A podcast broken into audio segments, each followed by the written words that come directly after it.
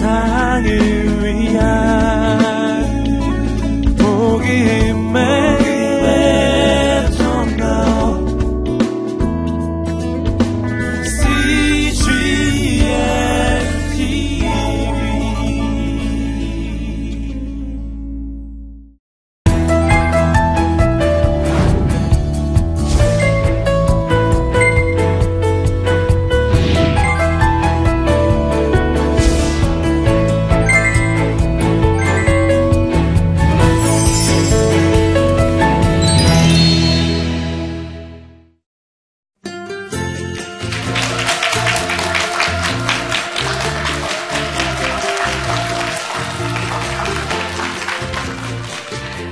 안녕하세요. 백소영입니다. 이화여자대학교에서 기독교와 현대문화, 그리고 사회학, 신학, 예, 이런 과목들을 가르치고 있습니다. 아니야, 끝없이 먼이 길을 믿음으로 걸을 때, 주께서 함께 하신단다, 그렇단다, 내 아가, 아이야, 상처 나는 이 여학교다 보니까요. 예, 아무래도 여대생, 20대 그 여학생들하고 많이 교류하게 되는데요. 관심사가 관심사이다 보니까 아무래도 연애, 결혼, 가정을 꾸리는 일들, 예, 이런 질문들 많이 받고요. 또 고민하고 이런 일이 많은 것 같습니다. 그리고 특히 제가 사회학을 전공을 해서 그런지요. 그 그냥 개인적인 차원이 아니라 그리고 또 신앙적인 차원도 함께 하지만 큰 사회 구조의 면에서 이렇게 고민을 하면서 예, 저도 이 20대 이제 한창 막 그 새롭게 그 관계적인 공동체를 만들어 가려고는 이 친구들한테 어떤 조언을 할 수 있을까 그런 고민을 많이 하게 됩니다. 그래서 오늘은 새롭게 21세기에 가정은 어떤 모습이어야 할까? 그리고 그걸 성서 안에서 어떤 근거들, 어떤 기초들을 우리가 찾아내야 할까? 이런 걸 함께 고민을 해봤으면 좋겠습니다. 무엇보다 현대사회의 가장 큰 특징은요, 예전에 가내 수공업, 혹은 집안 주변에서 생산 노동을 하던 그런 전통 방식의 생활이 더 이상 불가능해졌다는 겁니다. 그래서 많은 경우에 특히 핵가족의 경우에 어느 한 가족 구성원이 생산 노동을 하는 동안에 즉 돈을 버시는 동안에 다른 가족 구성원은 집 안에 있으면서 전적으로 아이를 돌봐야 하는 그런 구조로 저희의 가족이 구성이 되어 있습니다. 그래서 생각해 보세요. 제가 오늘 여기 이렇게 나오는데 예, 이건 저의 일 영역이잖아요. 그 일도 해야 되고 이제 아이도 돌봐야 된다고 생각해서 제가 저희 아이를 데려와서 이 앞에다가 이렇게 놀게 놔두고 여러분한테 강연도 하다가 애랑 얘기도 하다가 예, 이렇게 했다가는 당장 그러시겠죠. 어, 저 여자 비전문적인 거 아니야? 예. 그러니까 효율성을 위해서 이렇게 도시에서 많은 생산 노동을 하기 위해서 사실은 저희들이 보이지 않는 칸막이가 참 많습니다. 그래서 왜 회사 다녀도 보면은 이렇게 회사도 다 이렇게 그 칸막이들이 있어서 잡담 금지, 일만 열심히 하게 이렇게 되어 있고요. 도서관, 도서관에 가도 그렇죠. 다 칸막이가 되어 있고. 그런 것처럼 일터에도 사실은 보이지 않는 칸막이가 있는 겁니다. 일터에 사적인 관계는 끌고 들어오면 안 된다는 그런 칸막이가 있는 거죠. 그래서 이런 걸 다 배우고도요, 저는 제가 결혼을 하고 얘기를 날 때까지요, 그걸 제 삶에 적용을 시켜보질 못했었습니다. 저는 어렸을 때부터 제일 하고 싶었던 게요, 세상에 내가 경험한 하나님을 설명하고 싶었습니다. 잘 설명하고, 효과적으로 설명하고, 그래서 많은 사람들이 하나님을 알았으면 좋겠다. 그런 소망을 가졌었습니다. 그래서 신학을 했고, 열심히 했고, 또 잘했습니다. 그래서 사실 제가 졸업할 때요, 그 졸업하는 4천 명 중에 제가 1등으로 졸업을 했습니다. 예, 와 해주셔서 고맙습니다. 왜냐하면 조금 있다가 이제 굉장히 극적인 데뷔가 일어나거든요. 근데 수석 졸업하는 학생한테는요, 명예가 주어지는데 졸업식 날 총장님 옆에 딱 서서요, 학교를 한 바퀴 이렇게 돌아서 졸업식장인 대강당으로 이렇게 올라갑니다. 23살짜리가 총장님 옆에 서서 그것도 내가 가장 좋아하는 학문을 해서 성취를 한 거잖아요. 걸어가는 동안 얼마나 많은 꿈을 꾸었겠습니까? 야, 드디어 나는 주의 도구로서 반짝반짝 빛나는 인생을 살 거야. 그럴 수 있어. 예, 다행히 그 덕분에 그 정말 전액 장학금도 받고 또 생활비 보조도 받고 그렇게 해서 유학을 갈 수 있게 되었습니다. 유학 가서도 정말 열심히 했어요. 4시간이라고 생각하지 않았고 나는 정말 주를 위해서 공부한다고 생각해서 최선을 다했습니다. 그러다가 결혼을 하고 아기를 낳은 겁니다. 큰일이 났어요. 아기를 업고는 도서관에 갈 수가 없는 거예요. 아기를 어떻게 해야 되는 거예요. 사회학을 그렇게 공부를 많이 했음에도 불구하고 사적인 영역과 공적인 영역 사이에는 칸막이가 존재해. 이걸 사회학적 용어로 칸막이화라고 해 배워왔어요. 노트에 쓰고 외웠어요. 그런데 그게 제 삶에 적용은 안 됐던 겁니다. 비로소 그런 일을 닥치고서 너무 당황을 한 거예요, 제가. 그래도 하긴 해야겠고, 애는 또 봐야겠고, 용감하게요, 애를 들쳐업고요. 애를 들쳐업고 도서관으로 향해 봤습니다. 일단 미국 도서관에서 1차로 예, 퇴짜를 맞았고요. 그래서 너무나 속상하고 고민도 되고 그래서 한국 도서관은 좀 다를지도 몰라. 한국은 정서적으로 그 육아 친화적일지도 몰라. 이러고 와서는 모교 도서관을 또 올라가 봤습니다. 애를 업고. 예, 여기 저희 학교 학생들도 와 있습니다만 얼마나 우스운 모양이었겠어요. 아줌마가 아기를 포대기로 업고 그리고 도서관에 올라간 겁니다. 이번에는 그 아저씨께서 더 심한 말씀을 하셨어요.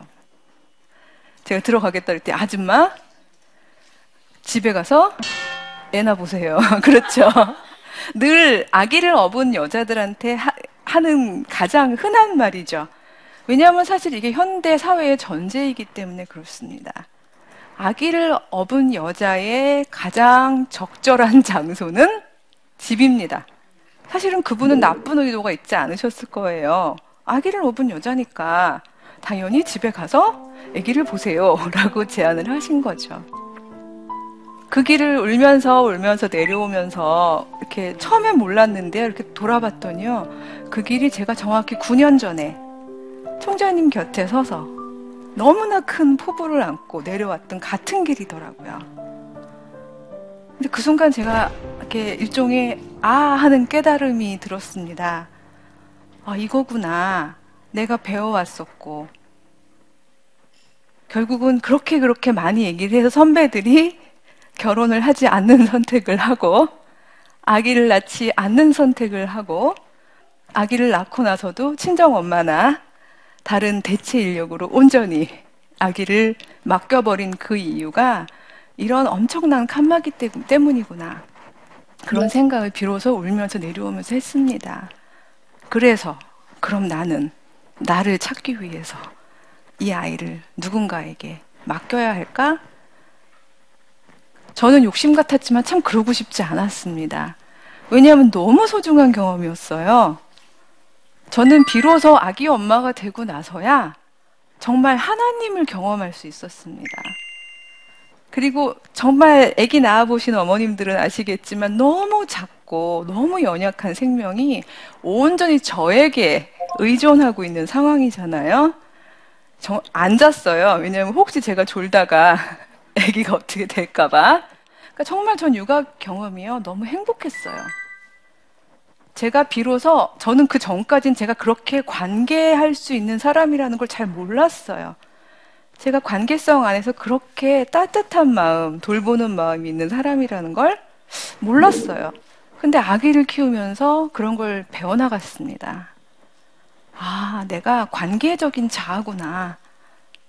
인간은 혼자서 살 수 없구나. 나의 스펙만을 위해서 내리달리고 내가 높이 성취한다고 그게 행복한 게 아니구나. 결국 인간은 관계성 안에서 이렇게 행복함을 느끼는구나. 분명히 그런 경험을 했습니다.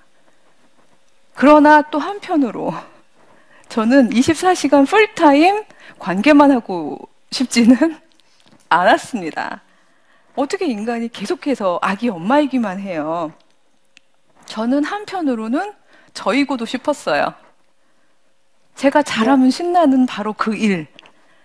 공부, 그걸 통해서 제가 배운 거, 제가 느낀 걸 학생들한테도 전하고 세상에 전하는 일, 그것도 하고 싶었거든요. 근데 그 일을 할 방법이 없는 거예요. 그래서 저는 제가 의도치 않게 8년을 전업주부로 지냈었습니다. 그러나 저는 바꾸고 싶지 않은 그런 좋은 육아 경험이긴 했었어요. 그럼에도 불구하고 저는 저에게 찾아오는 20대 꽃 같고 예쁜 저의 아이들에게, 저의 학생들에게 똑같은 일을 반복하라고 하기에는 너무 가슴이 아프더라고요. 그렇다고, 예, 애 낳아 보니까 힘들더라. 너는 그냥 골드미스 해라. 요즘에 그게 대세다. 이러고 싶지도 않았습니다. 왜냐하면 아기를 낳아서 길러보는 그 경험이 주는 그 풍부함과 그 신앙적 깊이를 제가 경험을 했거든요. 그래서 본의 아니게 저도 모르게 욕심 많은 엄마들 대부분 그러시죠 욕심 많게 네 일도 해서 성공하고 아기도 잘 낳아라 잘 낳아서 키워라 하는 슈퍼맘이 되거라 이런 주장을 저도 모르게 자꾸 조언이랍시고 하게 되는 그런 저를 발견하게 됩니다. 근데 제가 한 가지 그러면서도 안타까운 건요. 교회가 조금만 도와주면, 사회가 조금만 도와주면, 그리고 여러 공동체들이 조금만 도와주면 사실은 지금 막 가정을 꾸리고 아기를 낳고 새롭게 공동체를 만들어가는 그 젊은 사람들이 저희와 같은, 저와 같은 어려움을 겪지 않아도 될 텐데, 조금 더 행복하게 가정을 꾸려나갈 수 있을 텐데, 그런 아쉬움이 또한 한편으로는 있기도 합니다. 왜냐? 인간이 하나님의 형상으로 지음을 받았거든요. 성경에 보면 하나님의 형상대로 지음받은 건 남자만이 아니거든요. 남자도, 여자도 똑같이 하나님의 형상으로 지음받았다고 하죠. 근데 저는 신학자로서 하나님의 형상대로 지음 받았다는 걸요, 세 가지 차원으로 이해를 합니다. 첫째, 창조적인 자아. 저희는 하나님을 닮아서요, 내가 할 수 있는 무언가를 막 표현해낼 때, 비로소 살아있는 걸 느끼고 행복하고 만족해 합니다. 시를 쓰기도 하고요, 음악을 하기도 하고요, 그쵸? 그림을 그려내기도 하고요, 연극을 하기도 하고요, 내가 할 수 있는 무언가를 막 해낼 때 우리는 비로소 아, 내가 살아있구나. 살아있어서 행복하구나 하는 그런 마음을 갖게 됩니다. 둘째, 관계적 자아. 우리는 한편 혼자서 이렇게 계속 나만 만들어낸다고 행복해하지는 않는 존재인 것 같습니다. 하나님도 어쩌면 관계하고 싶으셔서 피조물들을 만드셨을지도 모릅니다. 우리를 사랑하고 싶으셔서 인간을 지어내신 게 아닐까 그런 생각을 합니다. 그래서 인간은 또한 한편으로 관계적 자아를 포기하면 안 된다는 생각이 듭니다. 그리고 또 하나 제가 생각하는 주체적 자아예요. 누군가에 의해서 좌우되는 게 아니라 나 스스로를 내가 내 삶의 주인이 되어서 물론 하나님 안에서 예, 그렇게 나를 만들어 나가는 그런 주체적 자아. 그게 저는 여자도 남자도 사실은 창조적이고 관계적이고 주체적인 한 인간으로서 살아갈 소명이 있다고, 사명이 있다고 그렇게 생각을 합니다. 하나님이 그렇게 지어내셨기 때문에요. 그런데 현대의 가족 구조는요, 그게 쉽지 않게 되어 있습니다. 오죽하면 아빠는 왜 이런 시가 나왔겠어요? 여러분들 다 아시죠? 한 4년 전쯤에 인터넷을 뜨겁게 달궜던 시입니다. 초등학교 2학년 여학생이 썼잖아요. 엄마가 있어서 좋다. 나를 사랑해 주어서. 냉장고가 있어서 좋다. 나에게 먹을 것을 주어서. 강아지가 있어서 좋다. 나랑 놀아주어서. 아빠는 왜 있는지 모르겠다. 정말 그 시가 나왔을 때요. 아버님들이요. 막 댓글을 무한히 다셨어요. 얼마나 속상하시겠어요. 근데 그 중에 한 아버님이 정말 전국을 찌르는 댓글을 달아주셨습니다. 아가야, 너에게 엄마와 냉장고와 강아지를 있게 한 사람이 바로 나란다. 그렇게 달아주셨거든요. 맞습니다. 아버님들은요, 그 아이에게 행복한 가정을 만들어 주시기 위해서 밖에서 쉼 없이 달리십니다. 퇴근하실 겨를도 없이. 한편 엄마는 관계적 자아는 24시간 풀타임 하시는데요. 뭐 창조적 자아, 그 길이 막히니까 결국 아이를 창조해 보려는 엄청난 욕구까지 가지게 되, 시는 중인데, 그 엄마가 잃어버리는 것은요, 그 주체적 자아와 창조적 자아를 또 잃어버리시는 겁니다. 풀타임 24시간 관, 관계만 하고 계시는 중이에요.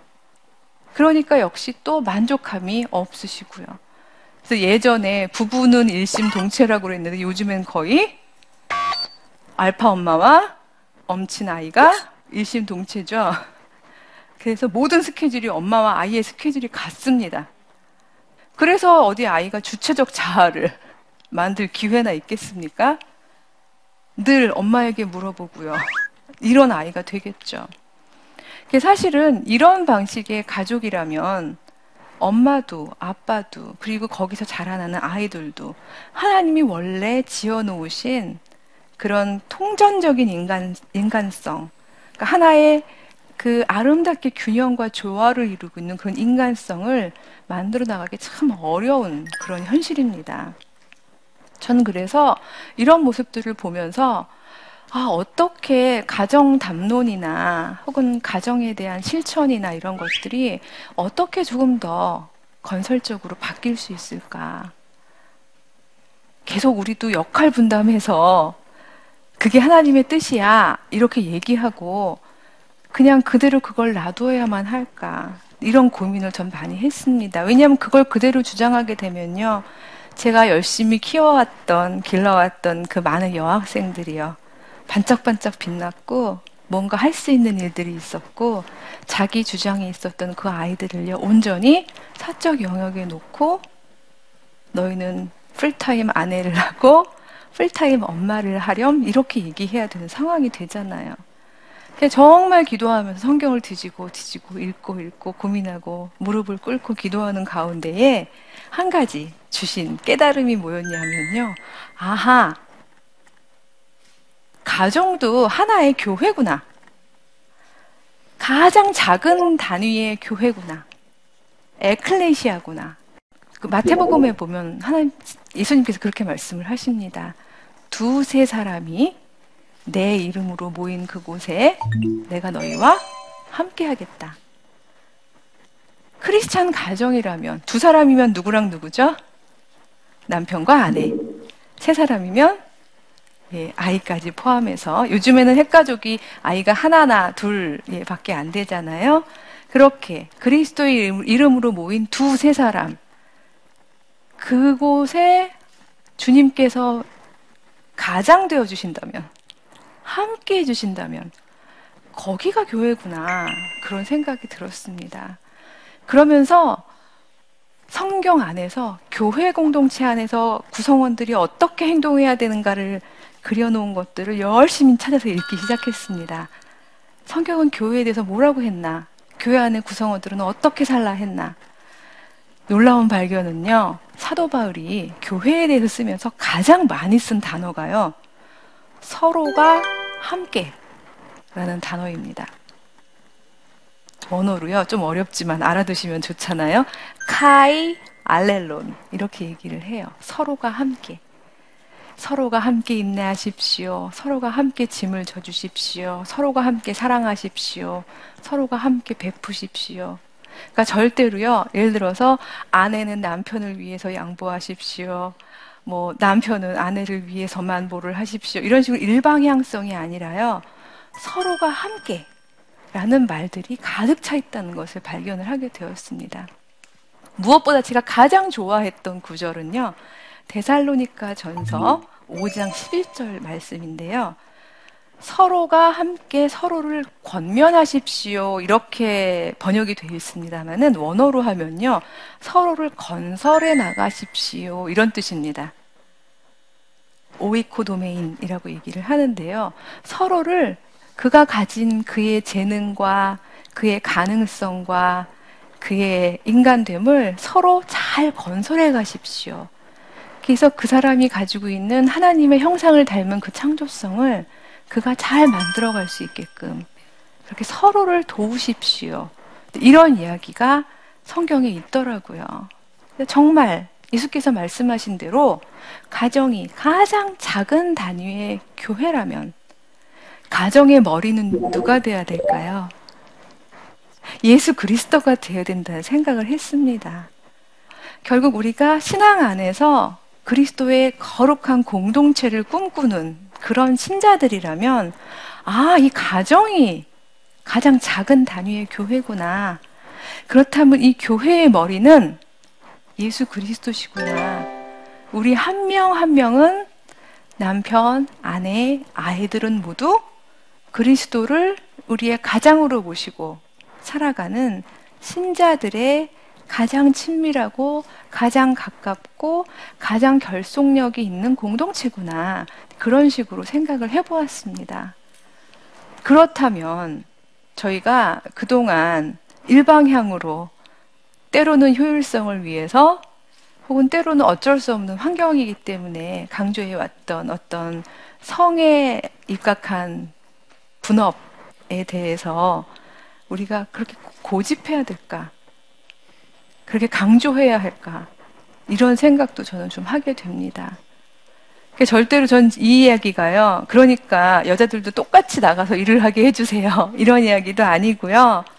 그렇다고 남자분들 집에 오셔서 설거지를 반드시 하세요. 이런 이야기도 아닙니다.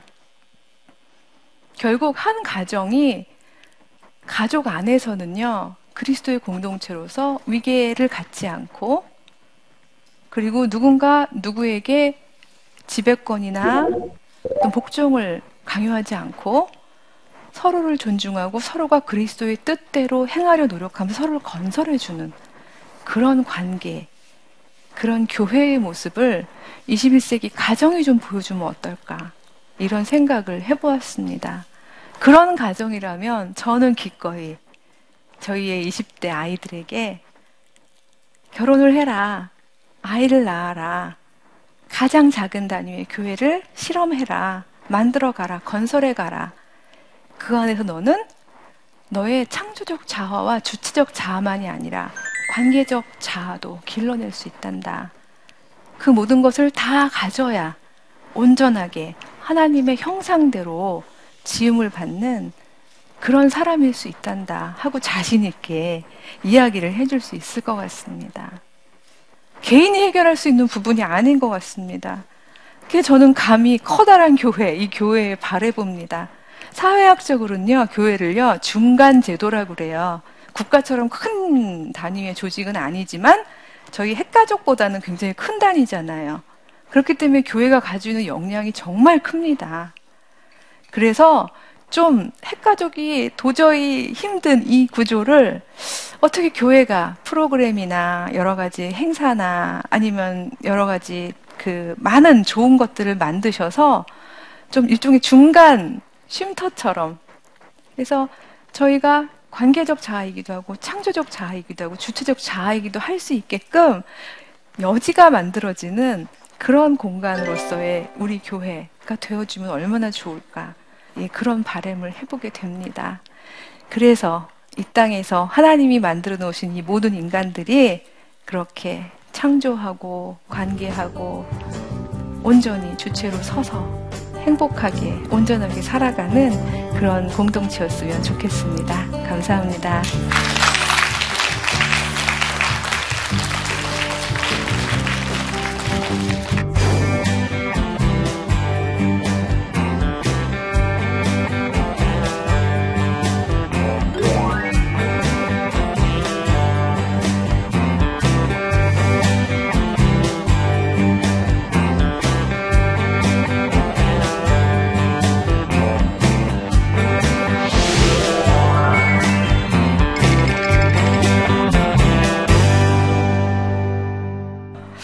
가정과 일에서 힘들어하는 딸 어떻게 조언해주면 좋을까요? 어머님 말씀이신데요. 예, 맞죠. 사실 어머니 입장에서도 그렇죠. 걱정 마라, 내가 보마 하기에는 어머님도 이제 막 육아에서 노연하신 거잖아요. 이제 비로소 친구들과 만나시고, 예, 꽃 구경도 하시고, 예, 자유롭게, 아, 나도 사실은 이렇게 주체적인 그런 존재였어 하고 행복해 하실 때인데, 그렇다고 온전히 다시 딸의 삶을 대신 살아주실 수는 없는 거기 때문에요. 그렇지만 저는 제가 친정 엄마가 된다 해도 아이에게 하나만 선택하라고 그러지는 않을 것 같습니다. 더구나 21세기는 더 그렇습니다. 저희 100세 시대잖아요. 저희 육아기를 끝내고 난 다음에도 꽤 오래 살아야 합니다. 그래서 이제는 우리의 딸들이 오로지 엄마이기만 해서는요, 아이들이 훨훨 날아간 뒤에 남은 시간들이 너무 길어요. 그래서 될 수 있으면은 천천히 가더라도 내가 할 수 있는 일들을 놓지 않는 대신에 너무 빠르게 막 욕심은 안 부리더라도 천천히 조금씩이라도 일을 이어가다가 아이가 다 큰 다음에 다시 이어서 또 할 수 있게끔 그렇게 우리 긴 호흡으로 가보자. 길게 생각하자. 백세 시대다. 이렇게 예, 조언을 해주시면 어떨까. 예, 그런 생각을 해보았습니다. 서로가 함께 서로를 건설하는 그런 21세기 크리스찬 가정의 모습을 건설해 갔으면 좋겠습니다. 예, 감사합니다.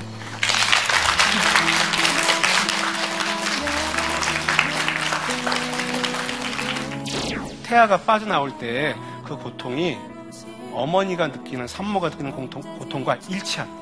내가 원하지도 않았는데 엄마가 나가라고 신체 기관들이 밀어내니까 나온 거고 나오는 길이 너무나 고통스러운 거예요. 우리나라 고3 아이들 기억나시나요 지금? 자기들이 원하는 세상 가는 것도 아니고요. 원하는 세상 갈 수도 없고요. 원하는 게 뭔지도 모르겠고요.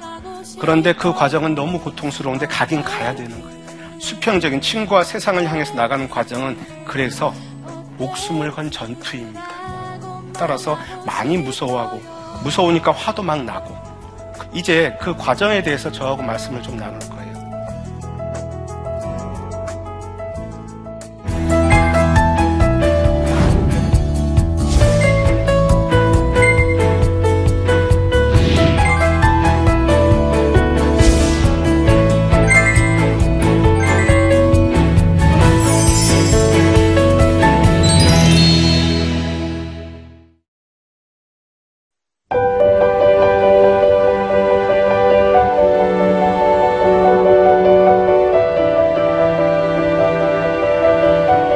세상에는 수많은 교회들이 있지만 더 깊이 있는 말씀 강해를 찾기 위해 크기로만 교회를 선정하지 않습니다.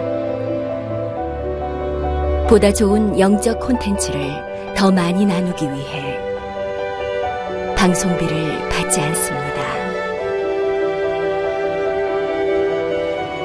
1년 365일 복음만 전하고 싶어서 우리는 광고를 하지 않습니다. 온누리의 복음을 땅끝까지 CGN TV와 함께 땅끝 선교사가 되주세요.